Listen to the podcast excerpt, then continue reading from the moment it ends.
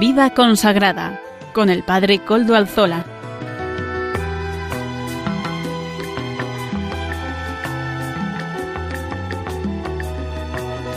Buenas tardes hermanos, amigos y oyentes. Hoy es jueves y son las cinco de la tarde, una hora menos en las Islas Canarias. Bueno, en realidad en mi reloj, si no es que esté mal puesto a la hora, ¿verdad? Son las cinco y un minuto. Hoy es tanto, por, al ser a esta hora, las 5 de la tarde, 4 en las Islas Canarias, y es jueves en Radio María, pues es la hora de la vida consagrada ¿eh? en, en, nuestro programa de, de todos los jueves. Les saluda con mucho gusto con sumo gusto, Padre Coldo Alzola, Trinitario. Hoy con esto del horario, de la hora y del reloj, me he liado, pero bueno, da igual. Empezamos el programa como siempre. Emito como siempre desde Algorta, Vizcaya, desde la parroquia del Santísimo Redentor en la que estoy. Y como ya es conocido para los oyentes del programa, nos encomendamos al inicio del mismo al Beato Domingo Iturrate, que es nuestro patrono y nuestro protector. Saludo también a quienes nos están ayudando en el control en Madrid, eh, gracias al servicio que ellos prestan, que ustedes prestan, queridos compañeros de Radio María de ahí del control de Madrid. Emitimos todos los días y hoy también no es una excepción. Gracias por el servicio que están prestando. Además, ya saben ustedes que se pueden poner en contacto con el programa por medio del correo electrónico de este programa, que es vida consagrada es. Ustedes me pueden escribir a él y yo les contestaré. Recuerdo además que Radio María es una radio dinámica, que la pueden escuchar no solamente a la hora de emisión, sino a otras horas. Pueden pedir y solicitar los programas que ustedes deseen, las copias de los programas que ustedes deseen. Y en Radio María, en la radio de la Virgen, se los facilitarán con mucho gusto. Y además está la web de podcast de Radio María. Ahí la tienen. En esa web de podcast de Radio María pueden escuchar esta, este programa a otras horas. La verdad es que este es el nuevo modo de pues el nuevo modo de escuchar la radio. Estamos en un nuevo tiempo es el tiempo de las nuevas tecnologías, es el tiempo de las nuevas radios, es el tiempo de los nuevos formatos, ¿verdad? Y uno de ellos es pues los podcasts, es, eh, es una nueva radio, una nueva forma de oír la radio. Damos gracias a Dios por ello. Es una oportunidad también más para evangelizar. Feliz día. Hoy es 1 de febrero de 2024, a un día del día de mañana, que es el día de la presentación del Señor, fiesta hermosa, entrañable, bonita. Además, hoy vamos a tener la oportunidad de podernos estar en contacto y en directo vamos a entrevistar a don Luis Ángel de las Heras, que es el presidente de la Comisión Episcopal de Vida Consagrada, ya saben ustedes, eh, a la que pertenece este programa. Y bueno, pues vamos a poder hablar de la jornada, cómo no cómo no. Pero antes de pasar a esos contenidos, quisiera también hacerme eco, como lo hago en todas las semanas, pues de las, de las noticias que nos llegan desde Roma y especialmente nos unimos en este programa, nos solemos unir todos los días, todas las semanas, con la audiencia general del Santo Padre que tuvo ayer, tuvo lugar ayer. Eh, 31 de enero en la Ciudad del Vaticano, último miércoles de enero. Y es que en esta mm, en esta audiencia general hizo referencia el Papa Francisco a la jornada que se celebraba en Italia cada 1 de febrero, hoy desde 2017, que tiene como fin preservar la memoria de las víctimas civiles en las guerras. Decía el Papa que al recuerdo orante por los que murieron en las dos guerras mundiales asociamos también a los muchos hacía hincapié, demasiados civiles, víctimas indefensas de las guerras, que por desgracia todavía tiñen de sangre nuestro planeta, como en Oriente Medio y también en Ucrania.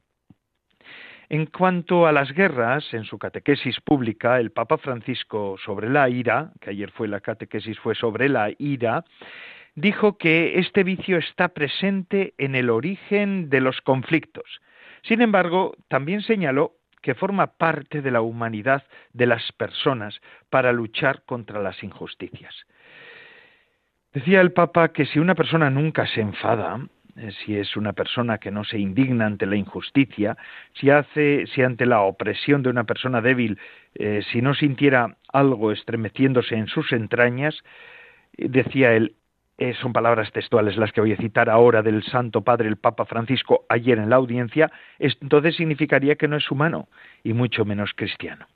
Es decir, hay una cierta tendencia de irritabilidad en las personas que es santa, una santa ira, una santa ira, ¿no? Eh, pero de esa no es, ese no es el vicio, sino esa es la virtud. Esa es, ese es el, el parecernos también a nuestro Señor, que verdaderamente se dolió de que el templo, la casa de su padre, se hubiera convertido en cueva de ladrones, ¿verdad? Esto es, esto es lo que nosotros vemos y lo que nosotros escuchamos siempre. Bueno, y así Francisco terminó la audiencia general saludando a los fieles presentes en el día de la festividad también de San Juan Bosco. Ayer, 31 de enero, fue la fiesta de San Juan Bosco. De aquí nuestra felicitación también a toda la familia mm, de San Juan Bosco, la familia salesiana, ¿verdad? Y eh, después acabó con la bendición, como siempre lo suele hacer. Pero para hablar de lo que dijo, lo mejor es que pasemos a, escuchar al mismo Santo Padre, al Papa Francisco. Vamos a escuchar ese resumen que él hace en todas las audiencias sobre la catequesis, el resumen en español. ¿eh? Vamos a escucharlo. Adelante, Santo Padre. Queridos hermanos y hermanas, en esta catequesis meditamos sobre la ira. Es un vicio visible en cuanto transforma nuestro semblante y pone todo nuestro cuerpo en agitación. Una característica crucial es su capacidad de alargarse. La ira desarrolla en nosotros la percepción negativa del otro, englobando toda su persona y no solo lo que, con razón o sin razón, consideramos ofensivo. Además, no se aquieta con el tiempo y ni con la distancia, sino que se autoalimenta, creciendo nuestro ánimo a base de pensamientos tortuosos. La escritura nos da dos recetas contra esto. La primera es que no lleguemos a la noche sin haber buscado la reconciliación, con el fin de cortar de raíz esta espiral demoníaco. La segunda, llevar a la erosión el compromiso de perdonar a los demás como Dios lo hace con nosotros. Existe además una santa ira, de la que también nos habla el Evangelio y nace de nuestro ser. Esta no nos permite permanecer indiferentes ante la injusticia, pues hay situaciones que conmueven nuestras entrañas y no seríamos ni humanos ni cristianos si así no fuera. Perfecto, Santo Padre. Muchísimas gracias, Papa Francisco. Seguimos en el programa de vida consagrada en el que estamos. Les habla el Padre Coldo Alzola. El 2 de febrero, es decir, mañana, se celebra la fiesta de la presentación del Señor. Es también la Jornada Mundial de la Vida Consagrada, ¿verdad? Instituida por San Juan Pablo II en 1997 es un día dedicado por entero a la vida religiosa, a la vida consagrada. Ese día el Papa, el Papa Francisco presidirá mañana presidirá una misa en la Basílica de San Pedro a la que acuden miles de miembros de institutos de vida consagrada y sociedades de vida apostólica. En años anteriores Francisco ha aprovechado esta ocasión para subrayar la importancia de esta vocación. Eh, recuerdo una parte de una homilía del año pasado, ¿verdad? Vamos a escucharle solamente esto. La vida frenética de hoy incita a cerrar muchas puertas al, encuentro, a menudo por miedo al otro. Las puertas de los centros comerciales y de las conexiones de red siempre están abiertas, pero que no sea así en la vida consagrada. El hermano y la hermana que Dios me da son parte de mi historia, son dones que hay que proteger. Que no suceda que se mire más, la pantalla del celular que los ojos del hermano. Mirad qué bonito esto, ¿verdad? Que nos dice el Santo Padre, el Papa Francisco, que miremos que miremos a los hermanos, que podamos abrirnos al otro, porque esto es la verdad de nuestra vida. La vida consagrada también es una vida fraterna, ¿eh? vivida en, en comunión con los hermanos, con los que Dios ha querido para mí, con los que Dios ha querido para cada uno de nosotros. Bendito sea voy a, voy a rezar, si os parece, rezamos ahora, antes de escuchar también este, este anuncio que nos hacen desde Radio María, que voy a pasar ahora al anuncio que nos hacen desde Radio María para que podamos acompañar y para que podamos sostener esta radio de la Virgen. Voy a rezar la oración que para este año está propuesta en la en, en, la Comisión Episcopal de Vida Consagrada, la oración para la jornada de vida consagrada. Aquí estoy, Señor, hágase tu voluntad. Dice así, se dice fácil, pero en las circunstancias concretas de la vida no es tan sencillo y no siempre sabemos cuál es tu voluntad. Con tu gracia nos abandonamos en tus brazos con absoluta confianza y te decimos, no se haga mi voluntad sino la tuya, que se haga tu voluntad en mí, en nosotros. Padre Santo, hágase tu voluntad en la tierra como en el cielo. Que te bendigan, Señor, los que escuchan tus susurros y se ponen en camino sin miedo a la noche fría o al calor. Que te bendigan, Señor, junto a los descartados de este mundo que apenas oyen tu voz y recobran la esperanza de un nosotros fraterno. Padre Santo, como barro en tus manos, modela en cada uno de nosotros el deseo de servirte, el deseo de anunciarte, de descubrir tu voluntad que nos recrea y transforma en vasijas nuevas para reconfortar y humanizar en tu nombre el mundo roto y convulso en el que vivimos y nos movemos. Acrecienta en nosotros la pasión compartida a la escucha de tu voz. Te bendecimos, Señor, todos los que buscamos tu voluntad y ofrecemos nuestra pequeñez a tu servicio, al compromiso del bien común y a la artesanía de la justicia y de la paz. Que tu Espíritu nos transforme en signos de tu voluntad encarnada. Aquí estoy, Señor, hágase tu voluntad. Esta, oración de este año, de la jornada de este año, ¿verdad?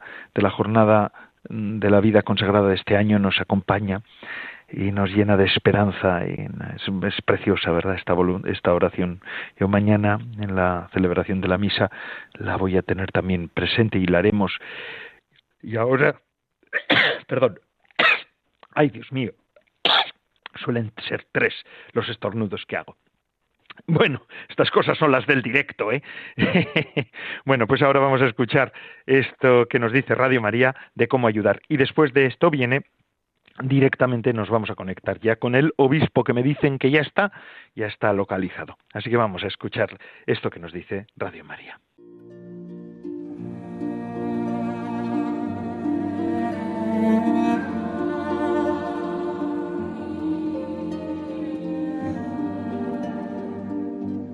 En febrero de 1858, una sencilla muchacha de Lourdes vio en una luz a una mujer joven, muy hermosa.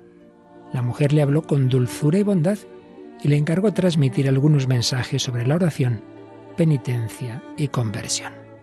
De esta manera, la vida de Bernadette Subirú, llena de miseria, enfermedad e incomprensión, recibió la luz del cielo a través de la señora, que finalmente le dijo, Yo soy la Inmaculada Concepción.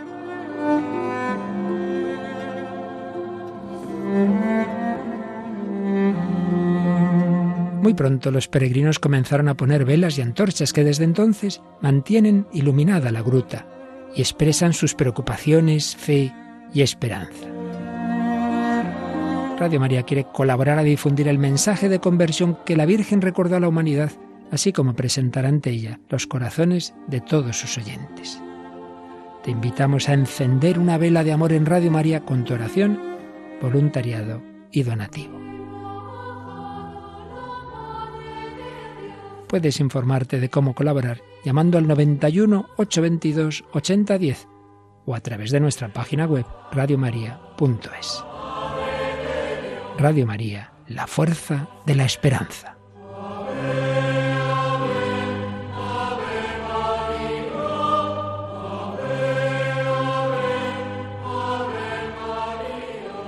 Ya han oído cómo podemos ayudar a Radio María, también nosotros todos hacemos parte de esta familia que es la Radio de la Virgen, Radio María, queridos hermanos. Al comienzo del programa les decía que hoy teníamos un invitado especial que es conocido de nuestra casa y de, de esta casa Radio María y de este programa Vida Consagrada, porque es el presidente de la Comisión Episcopal para la Vida Consagrada y además es obispo de León, don Luis Ángel de las Heras. Buenas tardes, don Luis Ángel.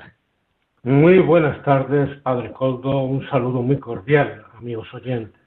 Don Luis Ángel, Estamos en la víspera ya del 2 de febrero, que es la jornada, eh, es la, fiesta de la presentación del Señor, ¿verdad? En el templo.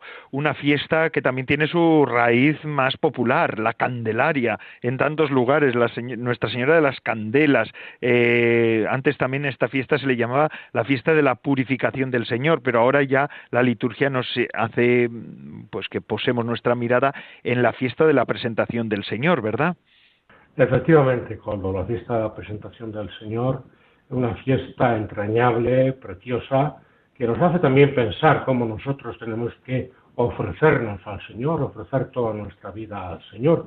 También eh, hoy el movimiento de vida ascendente celebra su jornada porque eh, tienen como modelos a Simeón y Ana y por lo tanto pues ellos también están de celebración en esta fiesta de las candelas. Hoy es, perdón, es mañana la fiesta, efectivamente. Y eh, es una fiesta de luz, luz para, para todos los que la celebramos, luz para toda la iglesia, ¿no? Y bueno, pues en esta fiesta de las candelas, mañana celebraremos, como tú has dicho, la Jornada Mundial de la Vida Consagrada, que nos recuerda también, eh, como quiso el Papa San Juan Pablo II, luego lo recordaremos, ¿no?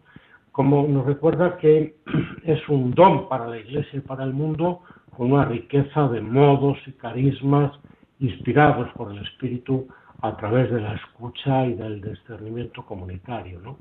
Y bueno, pues creo que debemos preparar el corazón para esta fiesta de la presentación del Señor, para que cada uno sepamos ofrecernos al Señor y también para dar gracias a Dios y reconocer este don inmenso de la vida consagrada en la Iglesia. Así es la vigésima octava Jornada Mundial de la Vida Consagrada, eh, que con el lema Aquí estoy, Señor, hágase tu voluntad. Un lema muy religioso, ¿verdad? Muy de la vida consagrada. Aquí estoy, Señor, hágase tu voluntad. Bueno, de todos los cristianos, pero también nosotros los religiosos lo vivimos con una intensidad singular, don Luis Ángel. Pues sí, efectivamente. Mira, es que este año, pues eh, todas las formas de vida cristiana, los laicos, los eh, llamados al ministerio ordenado y los consagrados, pues nos hemos puesto de acuerdo para que en las jornadas que celebramos cada, cada uno de nosotros, pues eh, hagamos presente el hágase tu voluntad, ¿no? Eh, este, este deseo, esta plegaria y esta oración. Y en concreto la vida consagrada pues ha puesto por delante el aquí estoy Señor, aquí estoy, aquí estamos, que precisamente tiene mucho que ver con esta fiesta de la presentación del Señor, el aquí estoy y aquí estamos. En el caso de la vida consagrada, pues ofrecemos esta oración con la actitud de quien se, de quien se sabe, quienes lo sabemos, llamados por Dios eh, a vivir prorrogando a través de los votos de castidad, pobreza y obediencia esa oblación de Jesucristo hasta la muerte en cruz, así como el fiat de la Virgen María. ¿no? Y la entrega a Dios y a los hombres lleva a la persona consagrada a pedir eh, con toda la conciencia al Señor que le ayude a descubrir su voluntad y por eso dice, aquí estoy, eh, hágase tu voluntad. Pero además, los consagrados no solo decimos, aquí estoy cada uno, que lo tenemos que decir, sino que al decirlo también estamos diciendo, aquí estamos, ¿no? Con, con ese nosotros eh, de vida consagrada, con ese nosotros eclesial, que precisamente en el momento que, en el que estamos ahora viviendo este proceso de sinodalidad que nos lleva a, buscar, procurar y hacer la voluntad de Dios, pues eh, viene mm, al caso y nos ayuda a, seguir motivándonos para progresar en este camino y desde luego para procurar eh, buscar y hacer la voluntad de Dios como comunidades de consagrados dentro de un pueblo de Dios en camino que busca también cumplir la voluntad del Padre. Interesante don Luis Ángel. Es una fiesta además también pues muy cargada de, de todo lo bueno pues de, la presencia del Señor y de la presencia también de la vida consagrada. Eh, ustedes tienen también nos han querido hacer los obispos un mensaje. Aquí usted lo ha resumido también de alguna manera. Eh, bueno pues un mensaje también para que podamos vivir este este día de una manera gozosa, ¿verdad? Eh, además digamos que la Comisión Episcopal para la Vida Consagrada, que usted preside, eh, nos ofrece un montón de materiales en la página web de la Conferencia Episcopal Española. Tenemos varios vídeos, materiales, textos escritos y me gustaría hacer eh, me gustaría hacerme eco de una jornada de la vida consagrada que va a tener lugar el martes 6 de febrero a las cuatro y media en el canal de YouTube. Es un coloquio, ¿verdad?, entre tres personas: el Padre Jesús María Galdeano, la hermana María Teresa Pandelet y Carolina Sánchez que es eh, el padre es dominico, la hermana María Teresa Pandeletes del monasterio de las Hermanas Clarisas de Ávila y Carolina Sánchez es hija del Inmaculado Corazón de María. Es una manera también de poder mm, poner en, digamos en diálogo, ¿verdad?, los distintos carismas, don Luis Ángel. Además de otros pues muchos materiales que tenemos. Sí, lo has, lo has dicho muy bien y bueno, todo el mundo puede ver en la web de la conferencia episcopal, eh, en este, eh, donde, donde están los materiales de la jornada mundial de la vida consagrada, pues puede ver eh, los materiales que hay, los testimonios que hay. Yo creo que es muy importante en la vida consagrada recibir los testimonios de las personas consagradas y después, el 6 de febrero, efectivamente a las cuatro y media de la tarde, también está en la página de la conferencia episcopal el, enlace para poder ver este coloquio eh, de este padre dominico, de esta hermana del monasterio de las Clarisas de Ávila y de esta consagrada de un instituto secular, ¿no? la directora de, eh, de filiación cordimariana, eh, que es Carolina Sánchez. ¿no? Bueno, entonces yo creo que será un coloquio muy interesante Sí, don Luis Ángel, supongo, eh, además entiendo que es interesante, ¿verdad? Porque es ver la vida de la vida consagrada, que es muy plural y muy de muchas facetas. Siempre se habla ahora del poliedro, desde que el Papa eh, Francisco nos ha ido hablando de, esas nuevas formas geométricas que en la Iglesia tienen que reinar y si hay algo poliédrico es la vida consagrada, me parece a mí, don Luis Ángel. Pues sí, bueno, tú la conoces bien también, ¿no?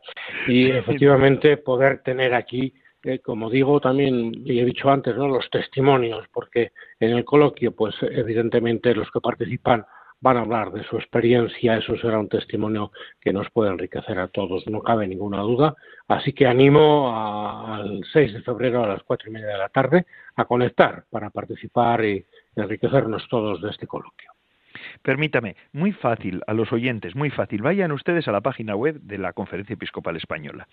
Vean los materiales para esta, para esta jornada y ahí van viendo todos los materiales y tienen tan fácil como pinchar ahí mismo el vídeo. Aparece ya todo preparado para que ustedes se conecten. Quienes están suscritos o tienen también acceso al canal de, la, de YouTube, pues van directamente desde YouTube. Pero si no, ahí mismo, muy fácil, facilísimo. Digo, porque son herramientas que ahora tenemos a nuestro alcance que son una, una maravilla, porque si no esto, eh, pues eh, no encuentras medios de comunicación que puedan hacerse eco de un coloquio así y ahora es facilísimo. Así que les invito a todos ustedes, queridos oyentes, a que, a que puedan eh, estar a las cuatro y media el día 6 de febrero. Don Luis Ángel, 28 jornadas ya. ¿Esto cómo empieza? ¿Por qué empieza? Bueno, el día de la presentación del Señor en el templo es una fiesta antigua, pero ¿desde cuándo se instituye como Jornada Mundial de la Vida Consagrada y por qué? ¿Cuál es la motivación de San Juan Pablo II? Bueno, San Juan Pablo II, después de la exhortación apostólica posinodal Vita Consecrata, vio que era importante dedicar una jornada mundial a la vida consagrada, pues para que, pues, para que tuviera lugar eh, un momento en el que se reconociera este don de la vida consagrada en la Iglesia, un don de una vida que está en el corazón mismo de la Iglesia, como dice la propia exhortación apostólica postsinodal, como un elemento decisivo para su misión. Y además de reconocer este don, pues conocer un poco toda la variedad y la riqueza que llegamos a abarcar nunca o a conocer nunca de la vida consagrada, ir conociéndola año tras año y que fuera algo para que lo celebrara todo el pueblo de Dios, toda la Iglesia. ¿no? O sea, el Papa no dice que se junten solamente los consagrados para que celebren la vida consagrada, sino que haciendo esto, bueno, pues sea un motivo para que toda la Iglesia se congregue, dé gracias a Dios por el don de la vida consagrada, conozcamos todos los miembros de la Iglesia la vida consagrada mucho mejor y de esta forma pues la apreciemos, ¿no? Entonces, pues eh, por eso surge esta, esta iniciativa y, año tras año, sucesivamente, desde 1997, este año, como tú dices, pues celebramos la vigésimo octava Jornada Mundial de la Vida Consagrada. San Juan Pablo II quiso poner eh, en el centro y de relieve la importancia de este don, eh, también la riqueza que aportaba a la misión de la Iglesia y eso pues hoy en día tenemos que seguir haciendo el esfuerzo de celebrarlo y de recordarlo. Así es. Y en Roma también, como todos los años, el Santo Padre pues presidirá celebraciones y, bueno, la celebración, ¿verdad? Que es por la tarde. Radio María mañana la va a retransmitir en directo, así que la pueden eh, la pueden seguir desde Radio María. Eh, bueno, pues a las cinco y media de la tarde mañana desde Roma, sí. Gracias, don Luis Ángel. Le voy a decir una cosa, no lo tenía apuntado.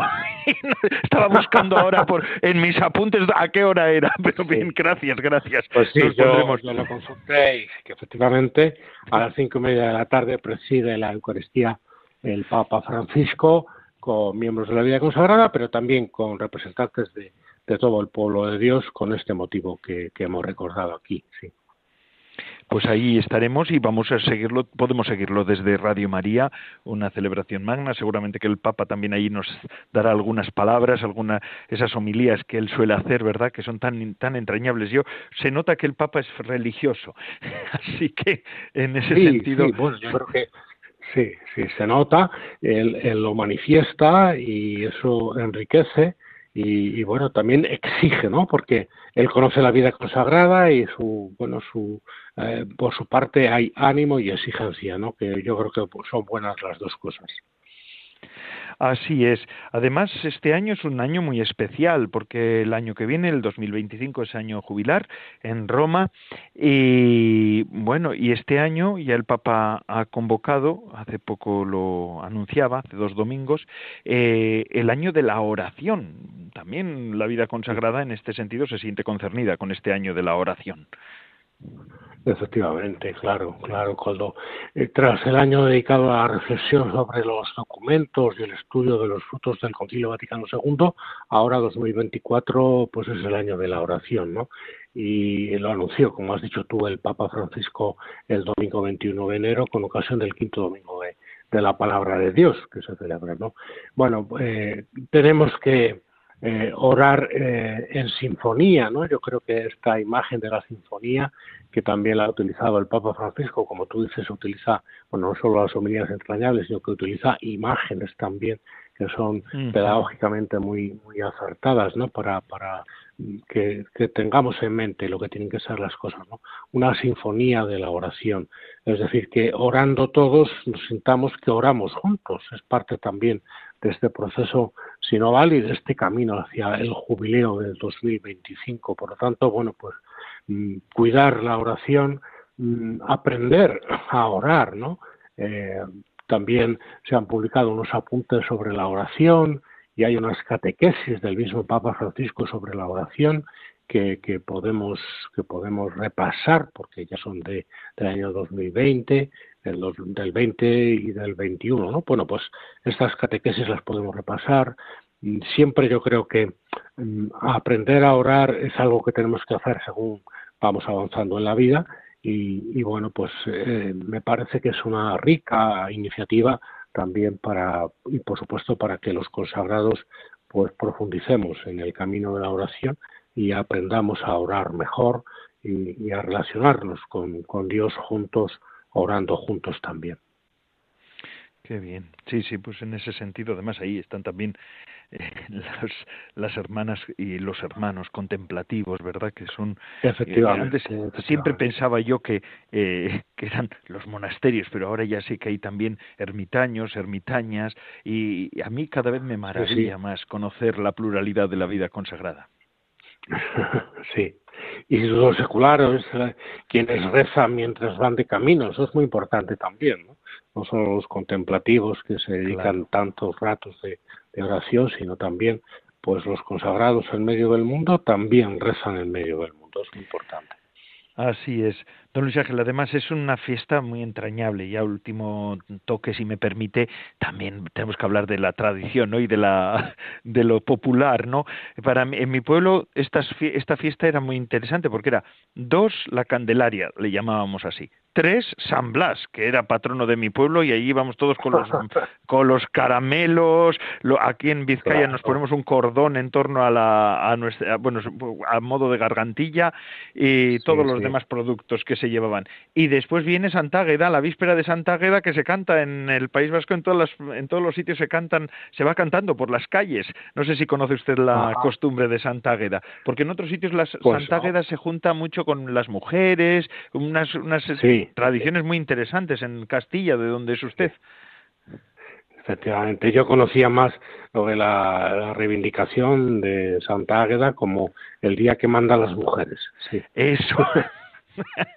pues claro, esa era la tradición, ¿no? La tradición, sí, Aquí en Vizcaya y en Guipúzcoa se canta eh, con unos palos, se va con los palos de calle en calle bueno, yo soy de una zona de caseríos, entonces se iba de, de barrio en barrio, de caserío en caserío, y se solía cantar. Y cuando éramos chavales, pues se cantaba, se hacían grupos de adolescentes. Ahora en los pueblos, pues cada vez hay menos adolescentes, y por eso la cosa se está poniendo más complicada y se hace en las ciudades grandes. Pero era, y, y nos daban dinero o comida, ¿eh? Así que se solía hacer eso, esa era la tradición de ir de casa en casa, de barrio en barrio, cantando el día de Santa Agueda, la víspera de Santa Agueda, el día 4. Así que, bueno, días, días entrañables también. Bueno, esto es una pincelada también de las costumbres antiguas, ¿verdad? Que, que hay que también recordar. Bueno, don Luis Ángel, pues muchísimas gracias. Efectivamente, Coldo, el día de la presentación del Señor, el día de la jornada de la vida consagrada, es un día para reivindicar la luz del Señor. El Señor es nuestra luz, es luz para, para todos los eh, miembros del pueblo de Dios, para todas las gentes que quieran acogerle, y es luz también para la vida consagrada, que tiene que ser a su vez luz para los demás, como todos los bautizados también tenemos que ser reflejo de la luz de Cristo. Esto yo creo que es importante, unirlo todo, porque todo está unido para nuestra fe y nuestra acción de gracias y nuestra celebración. Sí. Así es, don Luis Ángel, muchísimas gracias por atendernos en esta tarde. Gracias y mañana pues nos uniremos también en la oración y bueno, usted pues que como presidente pues también puede estar contento porque nos ofrece mucho material para poderlo celebrar de una manera buena. Bueno, eh, usted con su equipo quiero decir, pero que hay mucha mucho material y mucha mucha riqueza. Así que muchísimas gracias y feliz día que lo aprovechemos. Feliz día, feliz día. Así es. Y así con don Luis Ángel de las Heras pasamos ahora a la siguiente parte del programa. Ya vamos a mm, seguir en la segunda parte del programa, pero antes vamos a escuchar un poco de música, una pausa musical de la mano de nuestro colaborador laico, Amaro Villanueva. Adelante, Amaro Villanueva.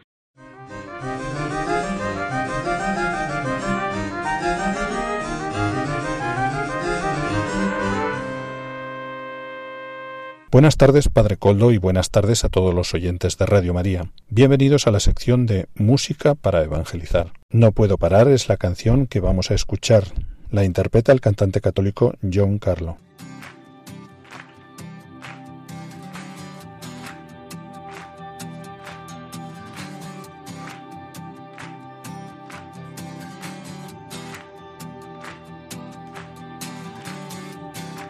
Tú me haces cantar tú me haces vibrar. Tu Espíritu Santo me hace saltar. Tu gracia me llena, me da claridad. No puedo parar.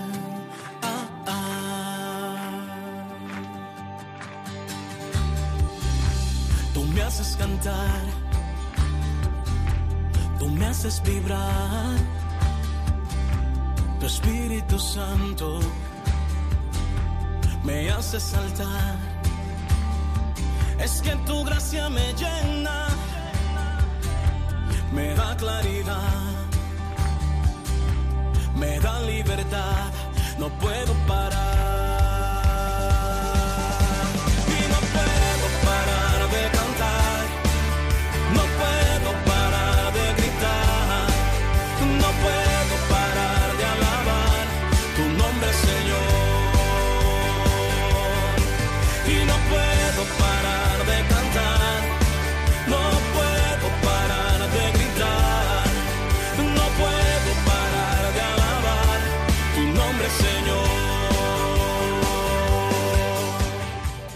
Bueno, bueno, pues gracias a Amaro Villanueva.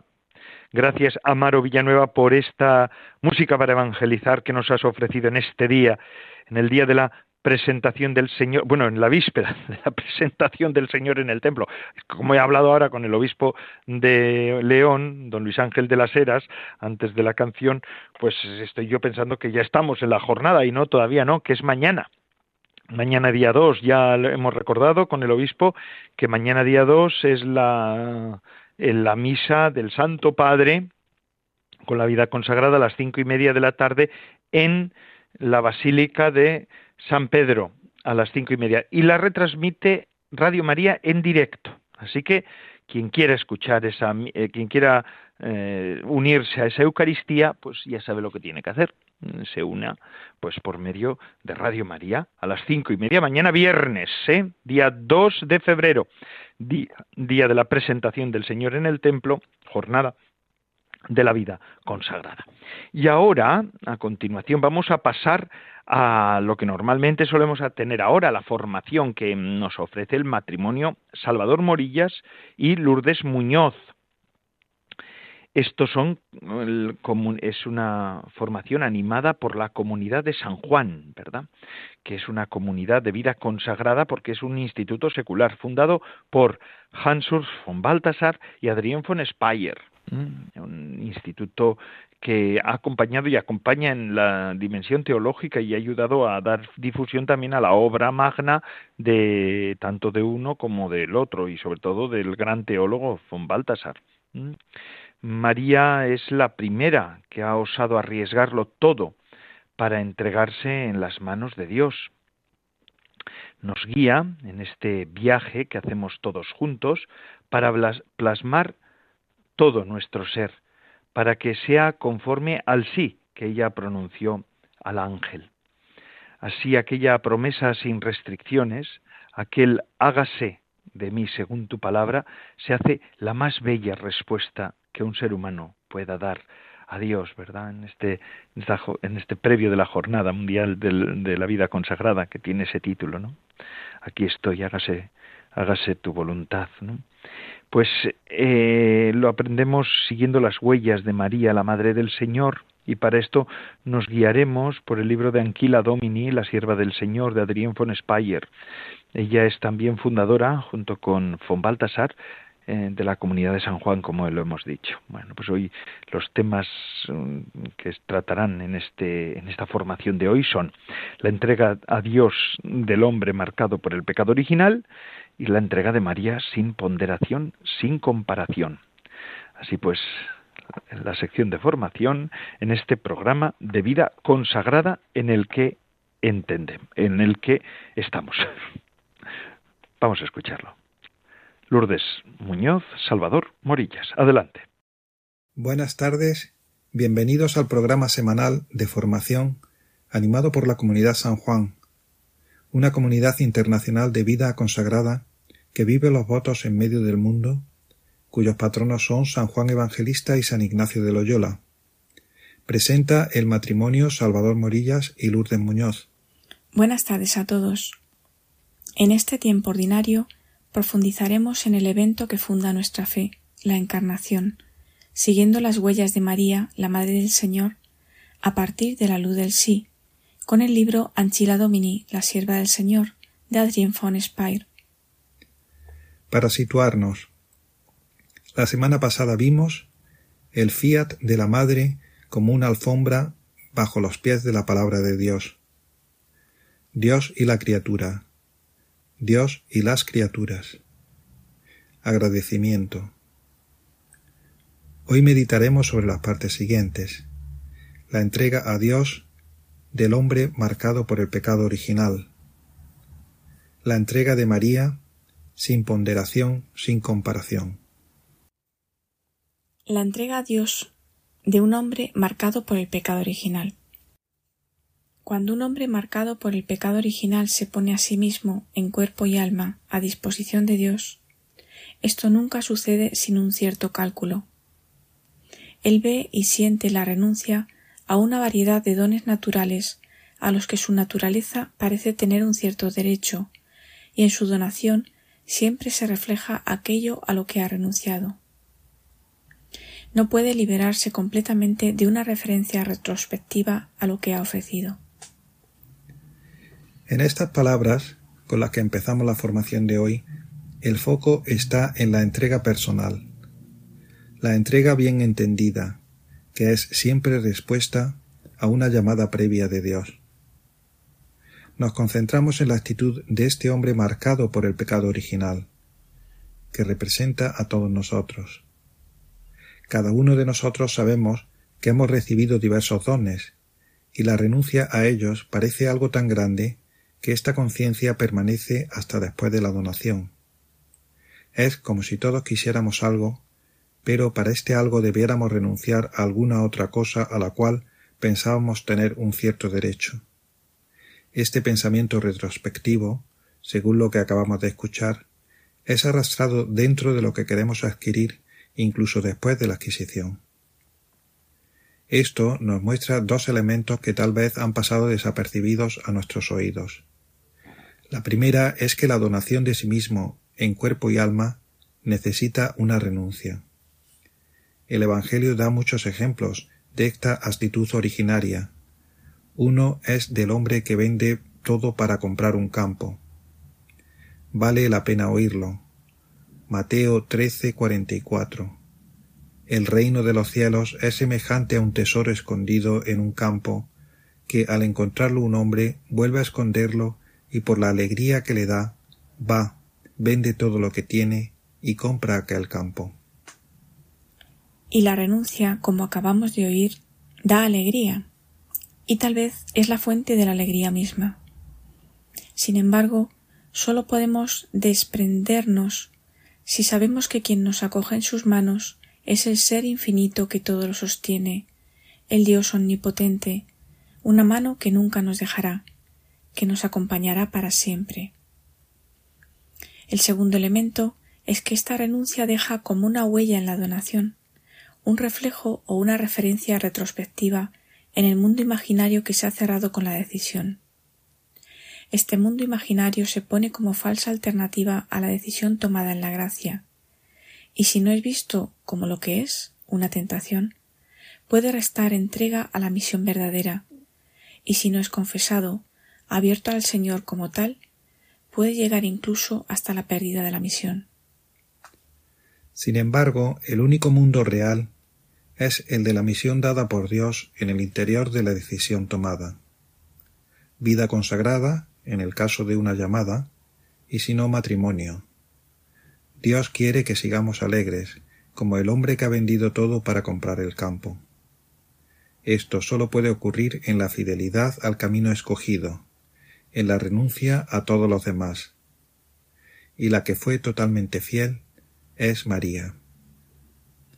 Por esto la alegría es posible sólo si nos volvemos a la que por gracia se ha donado sin aquellos miramientos que nos caracterizan. Y es por eso que ahora volvemos nuestra mirada hacia ella. La entrega de María, sin ponderación, sin comparación. La Madre no conoce un tal comparar, no pondera lo que da ni lo que recibirá a cambio. Estas palabras nos muestran cómo la actitud de María se diferencia esencialmente de la nuestra respecto a la entrega de sí. Ella no compara lo que Dios ofrece con lo que sus dones naturales habrían podido alcanzar por sí mismos. Ella es la semilla de trigo que muere perfectamente. Juan 12:24, en la entrega perfecta al Señor. María no espera una contrapartida, esto es, no traslada a un futuro las cosas a las que ahora está renunciando. Esto sería como tener un plan B, una reserva, una carta escondida y propia que nos esperaría lista para ser explotada en un momento de cansancio. No, María no calcula todo esto. Es más, ella, como veremos la semana que viene, es puro servicio. Así terminamos hoy nuestra lectura y comentario del libro de Adrien von Speyer, Anchila Domini, la sierva del Señor. Este libro, de donde son extraídas las meditaciones que acabamos de escuchar, se puede descargar en la página web baltasarspeyer.org, apartado Publicaciones. Les esperamos el próximo jueves para seguir con las contemplaciones marianas de Adrien von Speyer. Les saludan Salvador Morillas y Lourdes Muñoz. Buenas tardes a todos. Muchísimas gracias, Salvador Morillas, Lourdes Muñoz.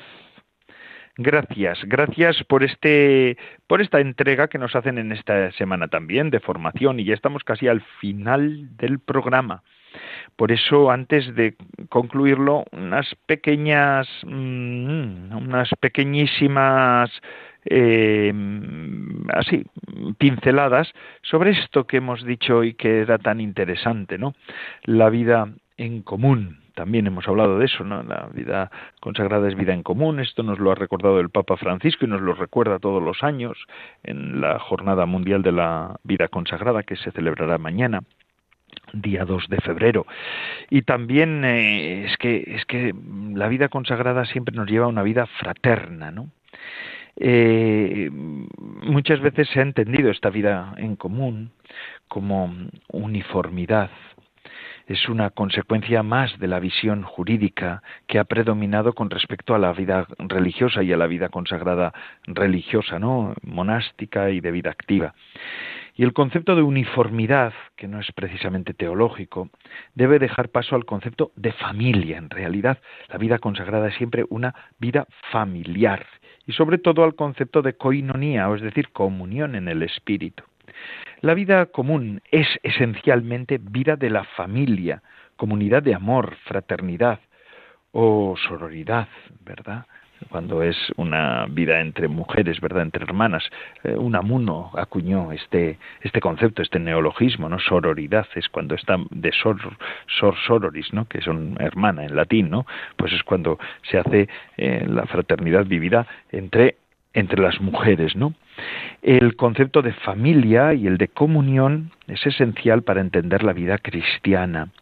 Hemos dicho que eh, muchas veces lo decimos que hay que partir de Dios como Trinidad, es decir, como familia, como sociedad, como comunión de amor y de conocimiento para entender la vida de la familia de la Iglesia, la vida de familia de la Iglesia y de la vida religiosa y para entender también la vida fraterna en el mundo y de sororidad en el mundo también, pero de un modo particular dentro de la Iglesia, ¿no?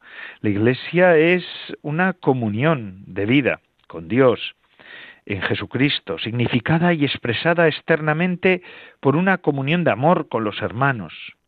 La unión con los hermanos es signo sacramental de nuestra unión y de comunión con Dios. La Iglesia tiene una estructura trinitaria, ¿no? Un autor, Severino María Alonso, un gran teólogo sobre vida consagrada, al que tanto le debemos en España, ¿verdad?, en la reflexión sobre la vida consagrada, decía, además un autor que inspiró también y acompañó al Papa San Juan Pablo II en ese, en ese sínodo, ¿verdad?, sobre la vida consagrada, vita consecrata, bueno, del que ese sínodo, del que de ese sínodo emana el documento, la exhortación apostólica Vita Consecrata, ¿verdad? Que es uno de las, una de las, mm, uno de los documentos cumbres sobre vida consagrada después del Concilio Vaticano II. Este autor, Severino María Alonso, dice: La Trinidad es el principio y modelo de la comunidad de vida que es el cristianismo. Dios es esencialmente familia, sociedad, intercambio de amor y de conocimiento y a participar esta vida de familia, a vivir en sociedad con las tres divinas personas, hemos sido llamados nosotros, hemos sido llamados a vivir en la Trinidad. Y viviendo en comunión con la Trinidad, vivimos en comunión los unos con los otros, decía Severino María Alonso. Nuestra comunión externa con los hermanos es signo eficaz, es decir, es sacramento de nuestra comunión interior con Dios. El cristianismo, la Iglesia, tiene una estructura trinitaria como comunidad del amor del Padre al Hijo y en el Espíritu Santo.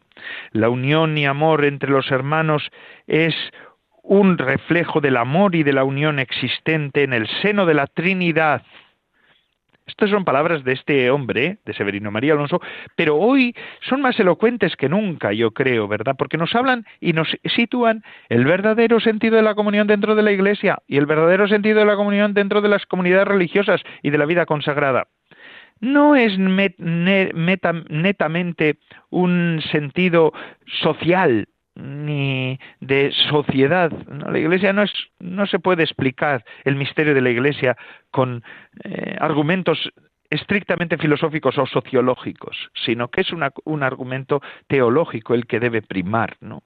La Iglesia vive de una manera especialmente intensa y visible su condición de familia de Dios, de comunidad fraterna, vive a través de la vida comunitaria del Estado religioso la vida, mm, la vida común, así entendida, viene a ser como una condensación y expresión sacramental de la unidad interior de la Iglesia. Es decir, la Iglesia se mira en los religiosos, se mira, en las comunidades religiosas, ¿eh? se mira en nosotros, los que vivimos en común, porque nosotros somos como ese, esa noticia de la vida intradivina también las familias cristianas, ¿eh? no lo digo, no digo que no, pero de otro modo, porque en ellas el vínculo sanguíneo es algo muy importante y muy importante, pero en el nuestro es meramente espiritual el vínculo. Meramente, eh, es decir, el vínculo nuestro lo determina necesariamente y fundamentalmente Dios. Es la gracia el que determina el vínculo entre nosotros. Y esto es así, y nosotros pues vivimos con, con, paz y con, y con alegría este, este, este don que el Señor nos ha hecho, la vida común. La vida común, qué bonito.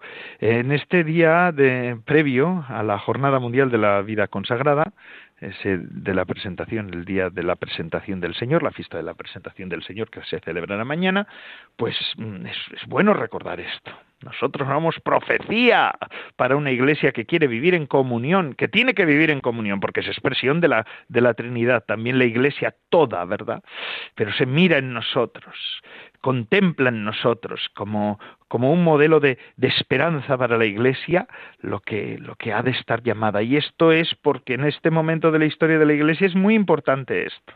Muy importante recordar estas cuestiones, porque la mundanización siempre ha tendido ha, tenido interés de entrar dentro de la Iglesia y a veces hay malas comprensiones de lo que es la comunión, de la vida común, de la vida fraterna dentro de la Iglesia, del sentido de la comunión de la Iglesia. Hermoso. El Papa Francisco en esto tiene un empeño singular, ¿verdad? Con el tema de la sinodalidad ha querido reflexionar sobre esta cuestión. La cuestión es, caminar juntos a la luz del Espíritu como familia de Cristo eh, y, modelo, y teniendo como modelo la Trinidad en un entorno que tiene más de familia que de sociedad. Esto es lo que dice muchas veces el Papa Francisco. No es una ONG la Iglesia. Esto es lo que dice. Esto es lo que dice. Esto no es una ONG democrática. Porque eso eso pues son hay otras asociaciones en, la, en el mundo que son son así pero pero esta no es así bueno queridos hermanos seguimos escuchando y acabando ya con Radio María acabando con nuestro programa y escuchando Radio María hoy estoy un poco espeso pero bueno con esto ya concluyo el programa de vida consagrada ha concluido una semana más. Gracias a todos los que han hecho posible este programa. Gracias a los que nos ofrecen su fidelidad semanas tras semana. Es un gozo contar con ustedes. ¿eh? Y bueno, pues vamos a seguir emitiendo con nuestro programa de Radio María y con Radio María va a emitir durante todas las horas del día, ¿no? Así que pueden seguir con, con alegría esta, la programación de Radio María. Y se despide de todos ustedes en este programa de vida consagrada Padre Coldo Alzola, Trinitario. Recen por mí, yo lo hago por ustedes. Hasta la semana que viene, si Dios lo quiere.